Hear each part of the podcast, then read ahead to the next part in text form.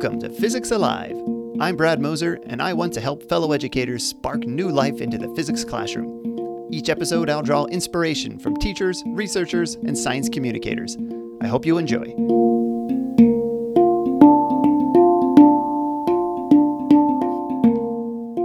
Good Physics Day, everyone. Or today, maybe it's Good Chemistry Day, everyone.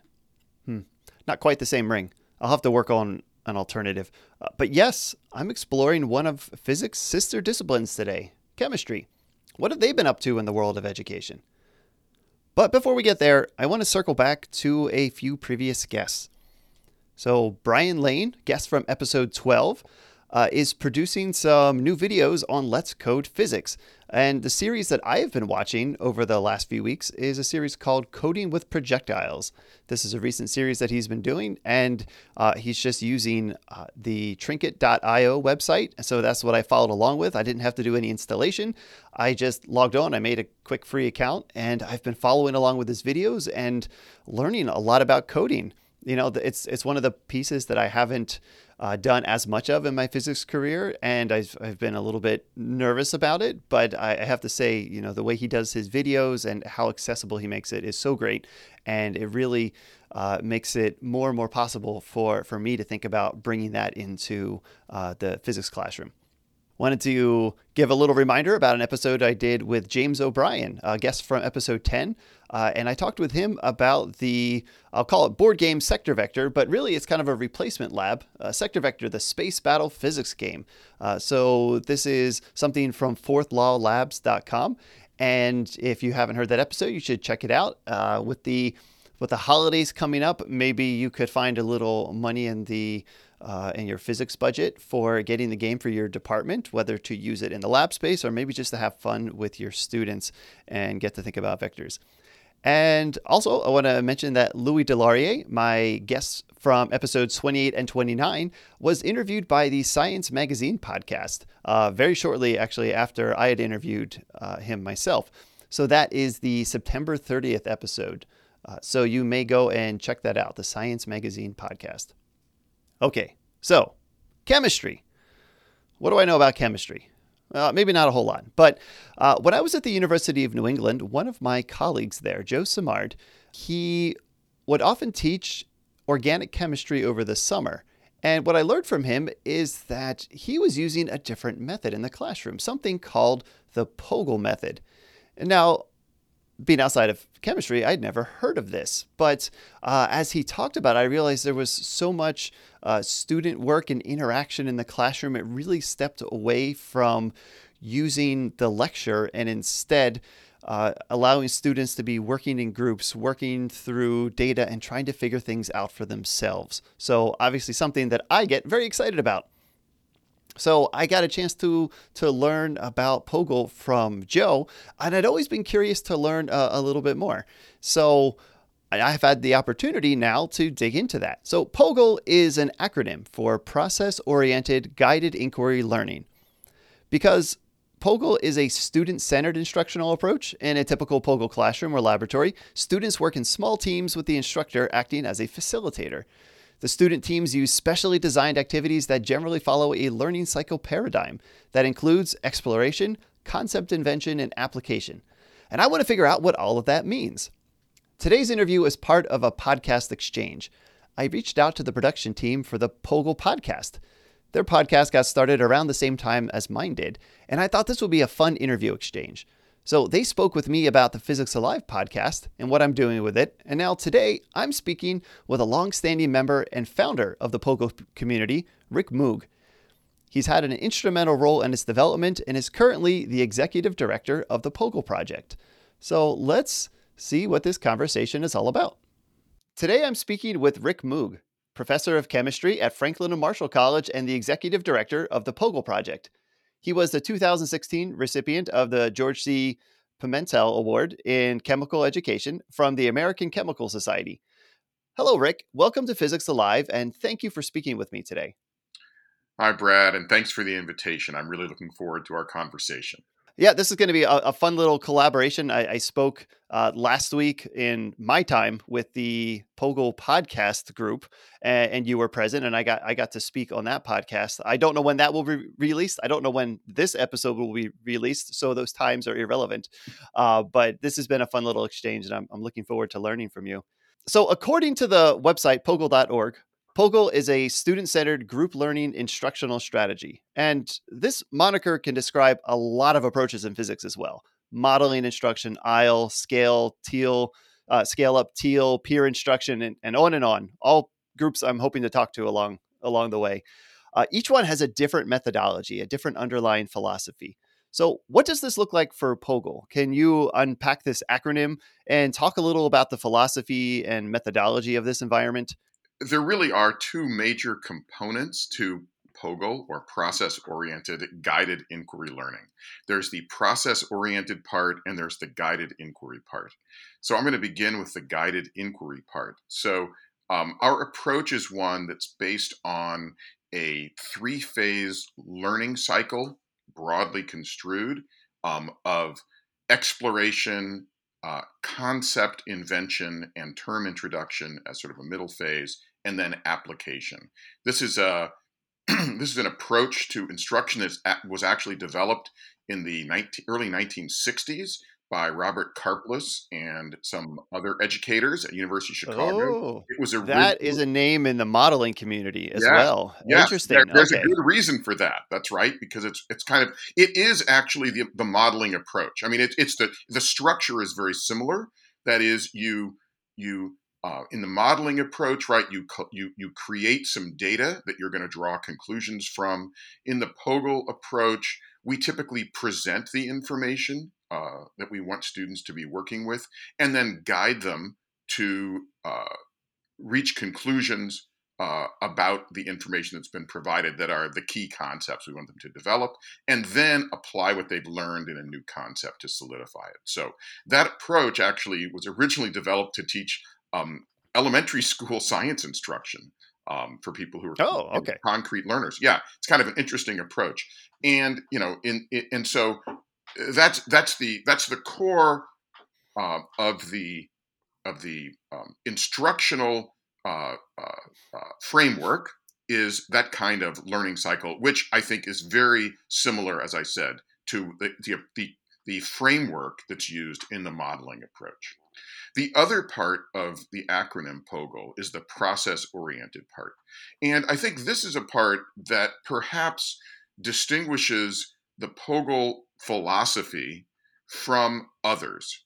Um, and that is a it's an explicit um, acknowledgement that in the context of developing content knowledge, we want students to, to be developing other skills other learning skills, lifelong learning skills, interpersonal mm. skills, things that we call, um, you know, th- that we would refer to as process skills, things like critical thinking, problem solving, that are kind of the standard things that people uh, at, uh, talk about, but also um, teamwork, written and oral communication, information processing, um, and kind of sort of developing metacognition and other kinds of you know self management and self regulation skills. And so the idea is that in any given learning environment in the context of developing the content knowledge that stu- we want students to have using this kind of this kind of guided inquiry learning cycle approach we also want to be thinking about what really is the, the, the, ultimate purpose of education broadly, which is to develop people who are lifelong learners, who are effective at work at, at, working with others, and who understand something about themselves as learners and as, and as part of a, a team. As I often say to to, to faculty members uh, and, and high school teachers who I talk to, if you read the, the mission statement of Franklin and Marshall College, it doesn't mention anything about balancing chemical equations or no? applying Newton's laws or con- being able to conjugate verbs. It doesn't have any of that in it. It talks about using process skills, right? It talks mm. about be, being a, being an active citizen, being able to accomplish things on your own and in teams, being able to contribute to society, you know, those kind of things. That's where the development of process skills comes in and is really important.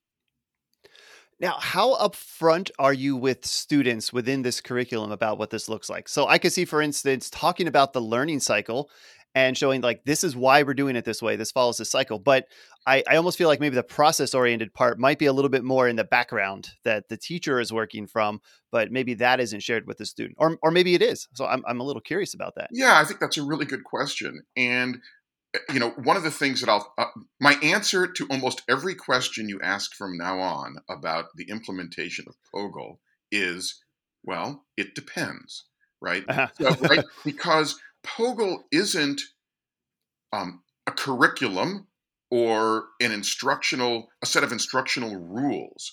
It's a way of thinking about instruction. That's how we that's how we think about it right? Mm, right? mm-hmm. it's a way of thinking about instruction. And so because every learning environment is unique every set of students is unique every instructor is unique every physical environment is unique the way that POGIL gets implemented is essentially different every time it gets implemented by every instructor right and that happens to me also i do things differently depending upon who the students are and where they are and how they respond and what seems to be the things that we need to work on so let me just say that, you know from the beginning you, if you talk to 12 POGIL instructors, you'll get 27 different answers to almost any mm-hmm. question. right? Because uh, it just yeah. depends, right? And it's all about because we're really about the philosophy and the approach rather than here's what you do. So, with mm. that as a prelude, here's what I will say. Um, this semester, with my general chemistry students, um, it became clear early on that they, as a group, and this is not uncommon, that they were not particularly strong in understanding what constitutes a full argument, hmm. right?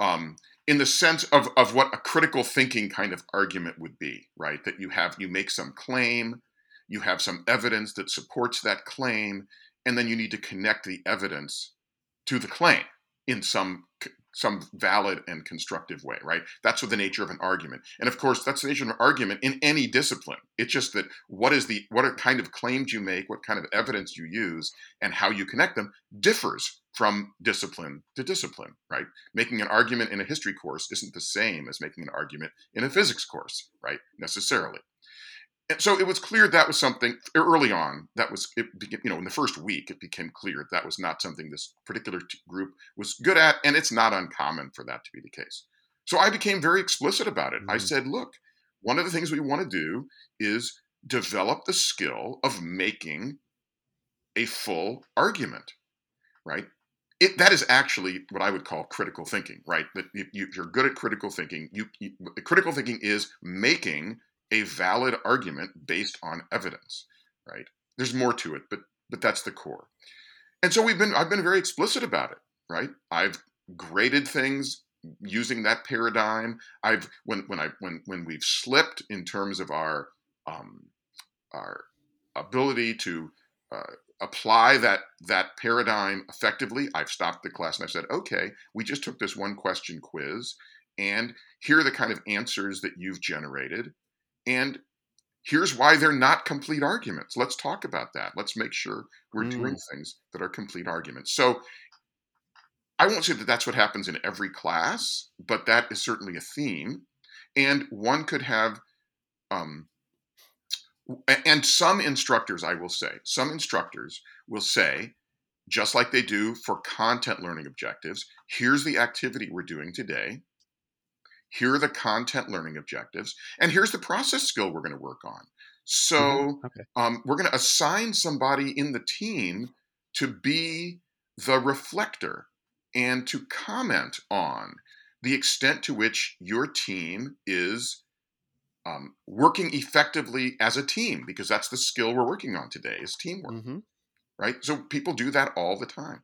Yeah, I, I see that when when planning labs here at, at Hamilton College, you know, with the different folks I work with, you know, we're we're, we're we kind of wrestle with what are the goals of our laboratory Yes. sections, and I think those goals are are different in everybody's mind. So it, it's kind of uh, you know, how do we agree? It's like maybe what do we do in the intro course? What do we do in the in the second year course? So um, that's I, I love hearing that that POGIL has this flexibility associated with it, and I, I think some of my my questions get into um, thinking about you know is it actually a full curriculum, and it seems like you've you've gotten to the point that it's not necessarily really that, but we'll kind of dig Mhm. into what what that means. Sure. Yeah, let's let's dive into the nuts and bolts of an activity that is on the ground and running. So Mhm. I step into your classroom for the week and I want to experience the POGIL methodology. Mhm. So maybe pick a, a paradigm activity. How does it unfold start to finish? Um, probably the best example that I can do for your audience, right, that will be easy to follow is, I think, um, is an activity that, that's about the components and structure of an atom. Okay. Mhm. So we've got uh, this is the very first activity that I do in general chemistry. It's actually the activity we do on the first day. The students have had no preparation. Now, most of them have had a, a course in high school, but you know they don't they don't know that there's no pre-reading. They're not like prepared to do this. So this Mhm. activity is about developing the concepts of atomic number, um, of mass number, and the idea of what an isotope is. That's what it's and, and, and charges on ions. It has sort of those four components to it, right? So we begin with a bunch of information uh, in the activity. So there's a there's a page that has sort of a cartoon representation of eight different atoms and ions where the nucleus is either represented with you know some balls that are you know some circles that are either you know colored in for protons or not colored in for neutrons and then some dots out in space around them that represent the electrons right? Um, and then for nuclei that are too big for that we just kind of indicate this is how many protons and neutrons there are in this nucleus and the the appropriate labels are given. So uh, you know a hydrogen 1 atom is shown a hydrogen 2 atom is shown. I think an an h1 minus ion is shown. Um, there are three isotopes of carbon actually, actually there's two. There's carbon 12 there's carbon 13 and maybe there's a carbon 13 minus ion. I mean you get the idea. There's just they're, just presented there. And there's no and then at the bottom it says something like carbon 12 and carbon 13 are isotopes of carbon and hydrogen 1 and hydrogen 2 are isotopes of hydrogen. That's what's presented. There's no definitions given. There's there's maybe there i think there's i think the atomic mass of each of the um, of these uh, uh, species is given. But there's no explanation. It's just here's a bunch of stuff. And then there are a series of questions that lead the students to first carefully examine the model which is the, the, the, the, information that's provided and then guides them to reaching conclusions about the information and how it relates to some things on the periodic table. So there might be initial questions might be how many protons, neutrons, and electrons are there in carbon 12? How many protons, neutrons, and electrons are there in carbon 13? How many protons, neutrons, and electrons are there in carbon 13 minus? They might put those into a table. They might examine some other examples. Then there's some questions about, you know, what do all these things have in common? What's different about them? Um, and then there might be a statement that says, you know, sort of once it says, what do all these things have in common? What do all the carbon atoms and ions have in common? And the students say they all have six protons. What do all the hydrogen atoms and ions have in common? They all have one proton. Then um, there might be a statement that says, after that concept has been developed, the atomic number is the number of protons in a nucleus, right? So the idea is that we have this exploration phase, which was what's in the model, then some, some guiding questions. Then we have the concept invention phase. What do these things have in common? And that comes along with, followed by, that is, term introduction. What does the atomic number mean, right? And then there might be an application question that follows that, which is um, um, you know, what's the relationship between the, you know, how, you know, what's the relationship between the atomic number and you know some number that's on the periodic table something like that so that students see that the number on the periodic table is the atomic number and then there might be a question like how many protons are there in a nucleus of nickel and then students can apply what they've learned so I, I, think I'll stop there. That's the general gist of how it works. There's exploration, making sure they can interpret the diagrams or information or graph or text that's been provided for data. There's guiding questions to lead them to develop a concept. Often, at, right at right after concept development, the term is introduced, and then there's some application of what they've learned. Yeah. So what what I'm hearing is kind of your lecture approach. Maybe at the very beginning, you start with the term definition, and then you do a couple of practice problems. Is, is, you got it? Okay, let's move on.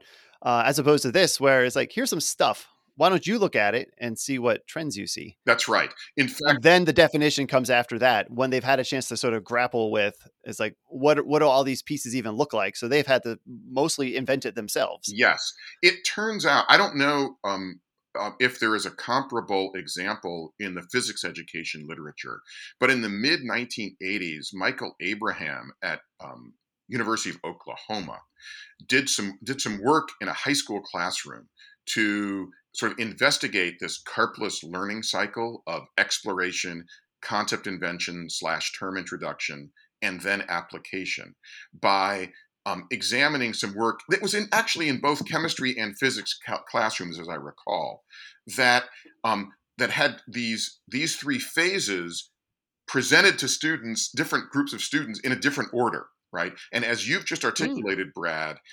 textbooks, at least historically, have done things not in the Karplus learning cycle order. What they've done is they've done term introduction first, then application, right?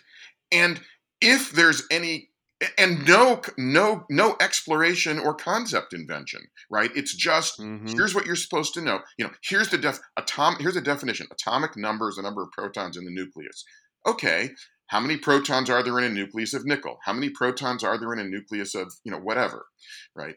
And what abraham's work showed is that doing all three of those phases in the order in which they they are done in the Karplus learning cycle led to longer term retention of the information and um, deeper conceptual understanding than any other order or leaving any of the components out and anyone who's who's done modeling or who's done POGIL knows that that's true, right? It's just the mm-hmm. students, mm-hmm. the students building things in their own mind before, even before being told what the name of the idea is, um, ends up having, you know, both literally and figuratively, someplace in the brain to attach the label that actually is meaningful, and it mm-hmm. stays much longer. Yeah, I definitely want to look up that that Michael Abraham uh, study I'll, and the work he did. I'll send you the reference, and then you can you can put it in the in the notes for the podcast. Yeah, and and pretty much around the same time, probably. You know, I think mid '80s. That's when David Hestenes is yes. in physics was. I think you know exactly thinking about those ideas. He began working with Malcolm Wells, and mm-hmm. uh, there's there's another name I'm, I'm forgetting, but I, I think they were investigating exactly that. They're trying to say, hey, there, there's a different way that we can learn this. Let's look into these learning cycles. So it's interesting to see that in in that that kind of mid 80s time there was there was sort of beginning to be this recognition from some folks mm-hmm. and then in the 90s and I, I think i've got a question that that kind of dips into that a little bit along the way that no this is really oh this is really interesting to hear you know i don't uh, obviously being invested in the the physics world i mm-hmm. i haven't really heard some of the the evolution of some of these ideas in, in chemistry and biology and some of the other stem fields so this is kind of following up on that is, and, and, I think you kind of just got into this a little yes. bit, but I'm curious: is POGIL a framework that is ever present through the academic year, or is it a set of independent activities that can be implemented as desired? Uh, so, you know, I think of like the modeling framework. You you have a very specific a curriculum that you follow the whole time. Whereas I can pull a book off my shelf called uh, TIPERs, uh, which are sense making tasks in introductory physics. There's a lot of ranking tasks and, mm-hmm. and a lot of uh, different conceptual type of questions that you can use and present or not use depending on how you want. So I'm kind of curious where POGIL falls. Sure. on that spectrum. Yeah. So, you know, it's really interesting because as I said from the very at the very beginning, POGIL is a philosophy. It's a strategy. It's an approach, right? It's a way of thinking about what uh, how to design and implement a learning environment that's going to that is student centered and that is going to uh, if, if, done well uh, result in uh, in greater um, student um, development of student understanding uh, conceptual understanding and success right so it's a philosophy and it's a philosophy that can be implemented i think independent of what, what I would call POGIL activities, right? So, Okay. right? So it's a, it's a philosophy, right? I think that, for example, um, right? That's it's a that's a way of thinking about it, right? It is important that instructors, you know, create learning. To me, it's important that instructors create learning environments that they think are going to be, be the ones that are most effective for helping the most students in their classrooms um, achieve the learning goals that they've set for the students, right? I mean, that's why we're there, right? And Mhm. so different people have different learning goals and have different ways of achieving them. Having said that, um, it is the case that the POGIL project um, has is is also in, interested in developing activities that are to be used in POGIL learning environments, right? And for Mhm. example, this whole thing started when a colleague of mine and I uh, went to a workshop back in the spring of 1994 that gave us some of the initial ideas. And we wrote an entire curriculum for General Chemistry 1 um, over the summer and during the fall while we were implementing it. Um, Ah, yes, it's the best time to write curriculum. right? right. just just in time teaching on our side. Yeah. It's a good thing there were two of us because I don't think we could have. One of us could have kept up as we had to after fall break. But anyway, um, Mhm. and we found because we had go we, we found that using this approach every day in our relatively small classes we had on the order of 24 students in a section Mhm. um, was going to be the best thing we thought for all of our students to be successful and so we've developed the the project has developed a number of collections of activities for the for the undergraduate level that could serve as the essentially you know but over 80% of the curriculum for a course right? So we have materials in general chemistry organic chemistry the, the quantum mechanics course the thermodynamics course that one could use as the basis for your your everyday in class. And i've done that for the general chemistry and physical chemistry courses and it's effective. But that's not what everybody does at the undergraduate level. Some people have um, have decided to use POGIL activities in their recitation sections, right, in their discussion sections, in conjunction with large lectures. Some people have, you know, once a week we're going to do a, a POGIL activity. Every Friday we're doing a POGIL activity, and on Monday and Wednesday we're doing a more traditional interactive lecture. Um, at the high school level, where we have activities and where we're we're just about to release a collection of activities um, that we we've termed conceptual physics um, for sort of the middle school to kind of you know physical sciencey kind of stuff to a more conceptual based not mathematically based physics course in high school. Um, we don't that's not a full curriculum right? It's got maybe i forget it has maybe 25 activities maybe fewer i'm not positive that can be used one or two per unit maybe a few per unit um, to complement the other things that a physics instructor would be doing in a high school um, physics class, and I think um, would probably complement the modeling curriculum incredibly well. Right, right. So people do all kinds of things. We, you know, it, with with the with the materials um, that we have.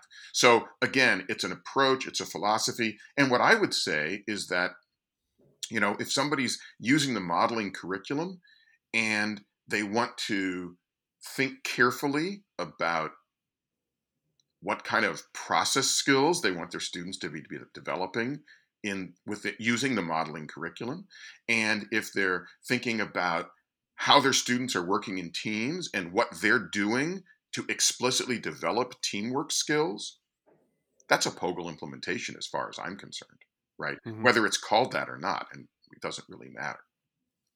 Yeah, it's really great to hear about the about the flexibility of this because you know something with uh, with modeling instruction, I feel like that's that's a, a bit a bit whole hog. Yeah. Uh, like you got to you got to jump right in. And um, you know, I've I've talked about modeling on my podcast before, and I had a chance to do that at University of New England. I have not been able to at Hamilton College. Uh, we we've not been able to set up the structure yet mm-hmm. uh, for uh, kind of bringing the lab and lecture environment together. So something like a, a POGIL approach is actually uh, that has more of a flexibility that would that would let me have you know bring that philosophy into the classroom to help kind of guide uh, the the way I might I might do things.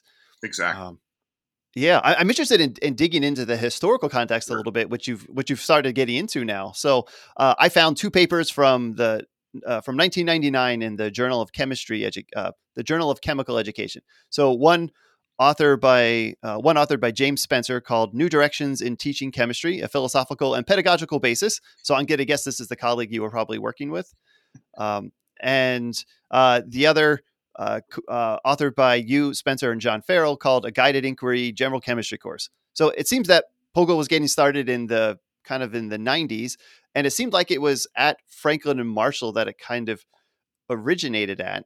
Um, and this seems like it was a very exciting time in physics education as well, with modeling, peer instruction, and scale up all getting started around the same time. I'm thinking it's like this was a, a renaissance in STEM education. Um, so it seems like POGIL's roots were kind of there. I'm I'm curious how that then evolved into. I mean, it looks like it's a it's a national project now. Right. So uh, that's a great question, Brad, and it's one that that I've. Uh, uh let me just. I, am going to talk a little bit about it, but I first want to put in a, a plug for a book because I actually oh. wrote a book chapter that essentially answers this question. Okay. There is a book, and again, I'll send you the the information that's published by Stylus Publishing. The title of the book is POGIL, and then it has some long some some words after a colon that I've now forgotten, and I don't uh-huh. right here. It's like POGIL, you know, an introduction for people who want to, you know, enhance student learning or it's something like that but it's by stylus i'll send you the the mm-hmm. information mm-hmm. and in that chapter i actually literally answer this question. So um, uh, in in one of the early chapters, but that book for people who are interested in POGIL, that's a great resource. It's not particularly expensive, the paperback version, and it has information, more details about the, what we mean by process oriented, more information about what we mean by guided inquiry, and then it has mm-hmm. you know talks about. Um, facilitating in uh, POGIL learning environments, in large classes, in non-STEM fields. It's just it's a really great hmm, resource with mm-hmm. a really nice bibliography associated with each chapter. So you or any of your listeners who are interested, that's that's sort of the go-to place to learn more about POGIL without going to a, a professional development event. So let me just give you, uh, you know, I could give you the one minute, the five minute, or the three day explanation of how this happened. Oh, let's take that middle of it. Yeah, the five minute one. See if I can do the five minute. Let me see if I can do the five minute version. so the five minute version is that several things actually were going on simultaneously. Um, it turns out that in the late 1980s, my colleague at F&M, Jim Spencer, was the chair of the Task Force on General Chemistry um, that was created by the American Chemical Society, in particular the Division of Chemical Education, to take a look at what was going on in the general chemistry course and what changes needed to be made. That was in the late 80s and early 90s. Mm-hmm. So that was that was happening. And what they what that um, task force came up with was that the general chemistry course was, you know, the sort of the colloquial a mile wide and an inch deep. And so the recommendation was that we um, focus on fewer topics, but kind of have more of a, a more coherent basis for like what topics are actually included, as opposed to just everything you can think of mm-hmm. that you know used to be in the physical chemistry course and the inorganic course just teach it at a baby level so that was going on at that time in, at the same time, in the mid 1980s, there was some work going on at, at that time, the College of Holy Cross, which is now University of Holy Cross. There was some work going on in what they termed discovery chemistry. They were, as far as I know, the first chemistry department to actually implement and and uh, sort of publish about what is now called a studio approach to um, to laboratory and, and, to instruction. So it wasn't quite the studio approach, but what they were doing, it's very it's very much like a modeling philosophy. They were designing laboratory experiences for students to do, in which different students collected uh, information in. It's not quite modeling. Different students got information about a particular question and they would pool the data in the laboratory section and then try to reach some conclusion about it. And then they do that like at the beginning of the week, everybody would have lab. And then in the lectures on Wednesday and Friday, they would use the student data to kind of drive the discussion. Okay. Mm-hmm. So it's not quite the studio approach, but it's sort of a precursor to a studio approach. So they were doing that.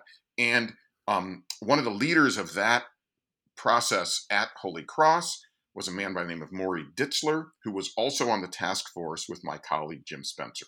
At, I joined the faculty at F&M in 1986, so this was all happening right early in my career. Mm-hmm. And so, and so, um, and so, at that same time, in, 19, in the late 1980s, I think it was 1989, Project Kaleidoscope was came into being. Um, that um, effort, headed by Jeannie Narum, was one to kind of bring together uh, uh, to, to bring together people in in uh, STEM education to try to make some reforms and, and get things moving in a more student centered way. And Project Kaleidoscope was a big power in the um, all through the 90s and the two, in the early 2000s in kind of moving uh, uh, educational reform in STEM in particular forward. And it still is going strong under the auspices of the AAC&U. So all of these things were happening. And it just turned out that I got very interested in these kind of student centered approaches. Went to a workshop with my colleague John Farrell in 1994, having been spurred by the kind of work that Jim Spencer was doing with this task force. And we got very energized. And at the same time, I met a couple of other people, including David Hanson, who was working at Stony Brook University at the time, the time it was SUNY Stony Brook, who was interested in the same things and was starting to implement things in his recitation sections. There's a lot more that happened, but basically we started just doing this kind of work. Um, and coincidentally, in the at, at around 93 or 94, the National Science Foundation put out a call for what they called systemic initiatives to change the chemistry um, the, uh, in particular introductory chemistry curriculum as a response to the task force's report this needed to be done so these they, they mm-hmm. funded these huge these five huge projects multi-million dollar multi-year projects to hmm. change the way chemistry is taught um, we happened to get involved with one of those which was called the new directions project and that was the sort of the basis for jim spencer's article in um, 1999 and that way we were able to we were sort of the new traditions approach was let's just do more active learning. So we were part of that um, got a number of people around the country interested in using this kind of approach that didn't have a name yet. And mm-hmm. and and also we by that time we'd written an entire year's worth of general chemistry materials. We had materials for the for the um, quantum chemistry course, for the thermodynamics and kinetics course. We had a colleague who'd written an entire collection of organic chemistry materials. These were actually all commercially available, so that by 2002 we were ready to get a, when the when the systemic initiatives came to a close. We actually applied applied for our own grant from the NSF to continue disseminating what we were calling at that time lectureless chemistry because we had all these mm-hmm. materials and we needed a name for the proposal so we had to we had to think of a name and david hanson at stony brook was very much uh, a process oriented person he was very much oriented toward developing those skills those of us at F&M myself jim spencer and john farrell were very much um, guided inquiry oriented people. So we needed a name. We combined the two. We just wrote a proposal and named it process oriented guided inquiry learning. And that's how POGIL began. It's kind of a catchy name. I have to say, I, I like it. So that may have been more than five minutes, but it, it's and there's and I left out a lot of details. Mm-hmm. So, but it's it's um, that decade of the '90s was was quite um, the time for. Kind of mm, well, i am going to link my audience to a couple of the interviews you've done with the POGIL podcast mm-hmm. because I I know you you dove into that information quite a bit in there. I, I listened to that a, a, few months ago, and I don't remember all the details. I tried I tried not to listen to too much before I interview right. somebody in case I don't ask uh, simple, uh, basic enough questions, and I leave my audience behind because I'm digging into the weeds. Uh, you you've mentioned a couple of places where where POGIL got started. So mm-hmm. obviously the general chemistry, the uh, organic chemistry. You, you mentioned a, a quantum course, mm-hmm. uh, but I know it's it's gone beyond that into right. other disciplines now. Um, looking on the website, I, I think I see something about uh, biology, about anatomy and physiology. So I'm curious, what what are some of the other disciplines sure. that it has made it into, and uh, has it made it to physics? Is that has that happened yet? So those are those are great questions. So we we start all the people who started the POGIL and the POGIL project were chemists, and it was chemists who early on were aware of this. But once we started holding professional development workshops, we got people from other disciplines coming, including people from high school who thought this would, would work really well at the high school level. We have we have materials available um, commercially for pretty much the entire undergraduate chemistry curriculum. We have a, and and the way that most of our materials outside of chemistry have gotten developed is by having people who have content expertise outside of chemistry learning about what we're doing and then wanting to um, write materials. So we have mm-hmm. materials in calculus one, in pre-calculus. Um, we have some people who are working on a college level algebra course, and we have some people interested in in uh, developing some uh, calculus 2 materials. Um, mm-hmm. in the biology realm, we at the high school level we have course we have materials for an AP biology course, for an introductory biology course, for kind of a life sciences course at the middle school to hmm. you know ninth grade level, and then we have a couple of collections of materials for anatomy and physiology. So uh, one is, is mainly used at the college level and one that's used at both the college and the high school level. Um, in terms of physics, you know, we've we've had kind of a chicken and egg problem with with with physics at the undergraduate level because, and I should say, and we felt that in many ways physics was not um, an area that we needed to target because of the presence of the modeling curriculum and because mm, of the, okay. the, work that you know um, Lillian McDermott and her group has done um, yeah. at University of Washington to kind of provide some um, materials that are student centered. Um, so we've been less forceful in that area, but um, at the high school level, as I mentioned, we've got some materials the, for physical science instruction at the middle school level, and our conceptual physics material are coming out soon. And what we need is for some phys- people who are physics instructors at the undergraduate level to come to some of our workshops to learn about our approach and to see whether or not it will make sense for them to um, to start writing materials because we really need people with content expertise to write the, the, the content. As I've been looking into uh, the the POGIL uh, methodology and the philosophy and and seeing some of the information about workshops i've gotten excited about the idea of uh, of attending one myself. And i have to say when i was when i was looking at the pages about the POGIL workshops i saw and i can't remember her name but i saw a picture of somebody that i attended my modeling instruction workshop with back in 2010 and she had attended a POGIL workshop at some point and so I want to try to reach out to her and find out what her experience has been and if she's been teaching some chemistry along with physics. But I, am curious. So, what what are the types of of um, workshops that you had? Are they part of conferences? Are are they standalone, uh, multi day sorts of things? Do you find that you're getting people from all sorts of uh, uh, disciplines to attend? Yeah, that's a great question. So, um, we do a whole variety of things. Um, and these are all, you know, if you if one goes to the POGIL Project web, website, pogil.org, you can can see what the variety of things are. But we, we do both face to face and virtual introduction to POGIL um, workshops. So, in, that are essentially one day long, um, where which are standalone for the most part. Uh, there's a fee to attend so that we can actually keep um, the, the POGIL project alive and running. It's a 501c3 mm-hmm. not for profit, um, and we need funding from somewhere to pay our people, our, our staff, and to um, run these various workshops. So those are standalone. Um, we, we, we have they're both virtual and face to face, and that's at an introduction to POGIL workshop. That's where you would learn about some of the fundamental aspects of the learning cycle, what our activities look like, how we uh, put, put people in teams, how we facilitate in a, a, a team learning environment, um, those kinds of things. We will also do those on a you know a fee for service basis. So we've had you know teaching and learning centers at colleges and universities, or um, school districts or individual schools at the high school level, where we've gone and both virtually and face to face now, uh, again, um, done workshops as an introduction. We also, but we have a variety of other things that we provide.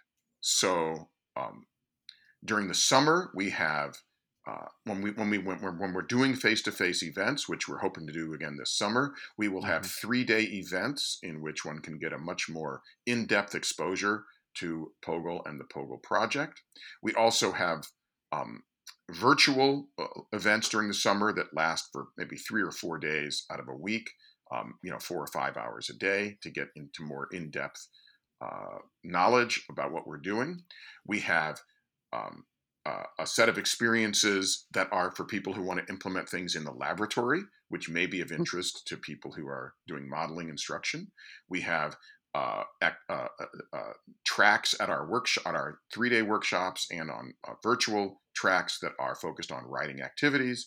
Mm-hmm. We're going to have one that's focused on facilitating in the classroom. We have a writers retreat that's kind of an intensive active event for people who are trying to get more experience at writing activities.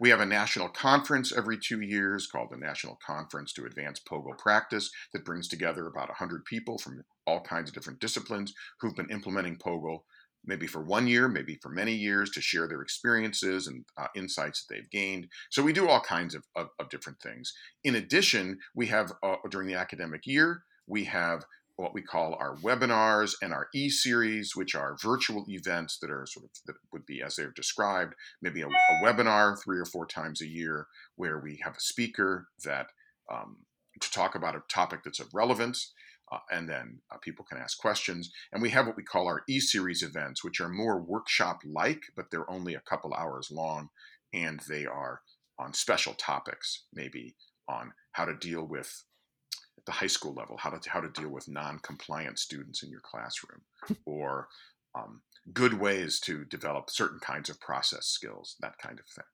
Yeah, I, I know for myself, the kind of the immersive experience is what really leads me to actually trying something in, in a classroom. So I, would be really excited about the the possibility of attending one of these these three day ones. A quick side note: at this point in the interview, Rick and I began to have some connection issues. So the interview is going to be cut short a little bit from what I had intended, uh, including the the answer to one of the questions I'm about to ask. So I'll ask it here, and then Rick will have a chance to respond. I'd like to give you a chance to share some final thoughts about POGIL, the response you've seen in the teaching community and from students, and what hopes you have for the future. A need that people um, had for, I think, both uh, professional development that is um, useful and effective and implemented well, but also the development of a community of, of people that crosses that boundary between high school and college. I think to me, um, from in terms of the teaching community, that's been one of the most gratifying parts. That we we view all of the instructors that engage in our activities and are part of the POGIL Project community as peers and our high school teachers and and now middle school teachers really value that um, they're that everybody is treated equally and are, are are part of a community that we can learn from each other. That's just been incredibly exciting and gratifying to to, to be able to provide that kind of context for people um, as educators. Um, students, um, we, we, we feel very good about the impact that we've had, whether the students agree with it or not, um, that they like it, um, or that they feel like they're learning a lot. We know that students are, uh, in general, overall, are gaining more from this kind of learning experience than they would in a more traditional lecture setting. Um, not all students like it. Sometimes students think that, especially at the college level, they've paid to be taught, and teaching each other, you know, isn't what they what they signed up for. Um, but we know that everybody, virtually everybody, is gaining uh, from the experience what I always say to people is look, there is no single pedagogic approach that is the best approach for every student. It simply is true. There is no such uh, magic bullet, as they, as they might say. And um, as educators, our jobs are to think about what all of our options are in terms of creating and implementing learning environments that are going to do the best job to get the most students to achieve the learning goals that we've set for them. And for a lot of people, POGIL is a really important tool in their toolbox that they implement every day, once a week, whenever they think it's necessary to, to accomplish those goals. And so that's that's what we're about.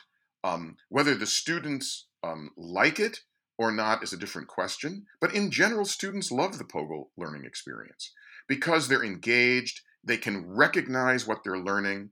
It's it is harder. They have to be thinking during class. It is harder. But in general, you know, my experience is 90% of the students by the end of the semester say, I wish all my science classes were taught this way. Um, for the future, wow, that's a that's a it's hard to say um, what the future holds. I think you know the vision the the, the vision the, the POGIL project has is that student centered teaching is going to be the norm both in STEM, uh, in STEM and across all disciplines. And I, that's my hope for the future is that, is that when a, when an instructor um, goes into the classroom and decides to lecture, that that is actually a decision they've made after carefully considering all the other things they could do. And they'll be saying to themselves, you know what? I know that normally I have my students engaged um, with each other talking, actively um, thinking. But today, we really need to have me talk most of the time. And here's the reasons why. And that that's why they're going in and delivering a lecture, not because um, that's quote that's the way it's done. That's what my hope is for the future. And you know, with people like you and your podcast and the the kind of organizations you've talked about with the modeling program and scale up and the POGIL project and you know the peer-led team learning approaches and learning assistance i mean there's so many um, approaches that try to get at better ways to actually apply what we've learned about how students actually learn and to get students actively engaged in the classroom and talking with each other and constructing their own knowledge that i think there's a chance maybe not while i'm an instructor but perhaps brad while you are that that's what the norm is going to be so thanks very much for inviting me onto this podcast. It's been a wonderful uh, conversation, and I'm so glad that we were able to to meet and to make this exchange of podcast visits. Thanks so much. Thank you, Rick. What a great conversation. I really appreciate getting out of my discipline to see what's happening in other circles, to see some other mindsets, and to see the similarities and connections. You can find links to the journal articles and books referenced today in the episode in the show notes. Just scroll down on your podcast app or go to www.physicsalive.com slash POGIL, P-O-G-I-L. If you haven't already, please subscribe to the podcast so that you can stay up to date with each episode as it comes out. You can also find updates at Physics Alive on Twitter. That's a great place to comment on the episode and keep the conversation going. You can also reach me at brad at physicsalive.com. If you enjoy the show, leave a five star rating on your podcast app. This will trigger a turkey uprising and spur the production of vegan turkeys for the Thanksgiving holiday, a sustainable and great tasting alternative to the usual fare. Or it will help more educators find the show. It's one of the two. A quick plug for my Patreon page. Producing a podcast is great fun. I love speaking with guests, and this way of serving the physics community fits well with my talents and interests. But producing podcast content is time consuming and requires fees to maintain a website and podcast hosting services and requires equipment to produce great audio. If you find this podcast valuable and if you have the means to help support the show, then please consider visiting patreon.com slash physicsalive. Thanks again for listening in, and I hope you've been inspired. Today's action step? Give a listen to the POGIL podcast, which you can find on most of the usual podcast hosts, or click on the links in my show notes. If you'd like to hear more from Rick, Season 1, Episode 1 is a two parter with him. I also really enjoyed Season 1, Episode 9 with Dr. Patrick Brown, a biology professor at East Tennessee State University. Please join me again for the next episode of Physics Alive. Until then, may you ever explore the philosophy behind your pedagogy and be well.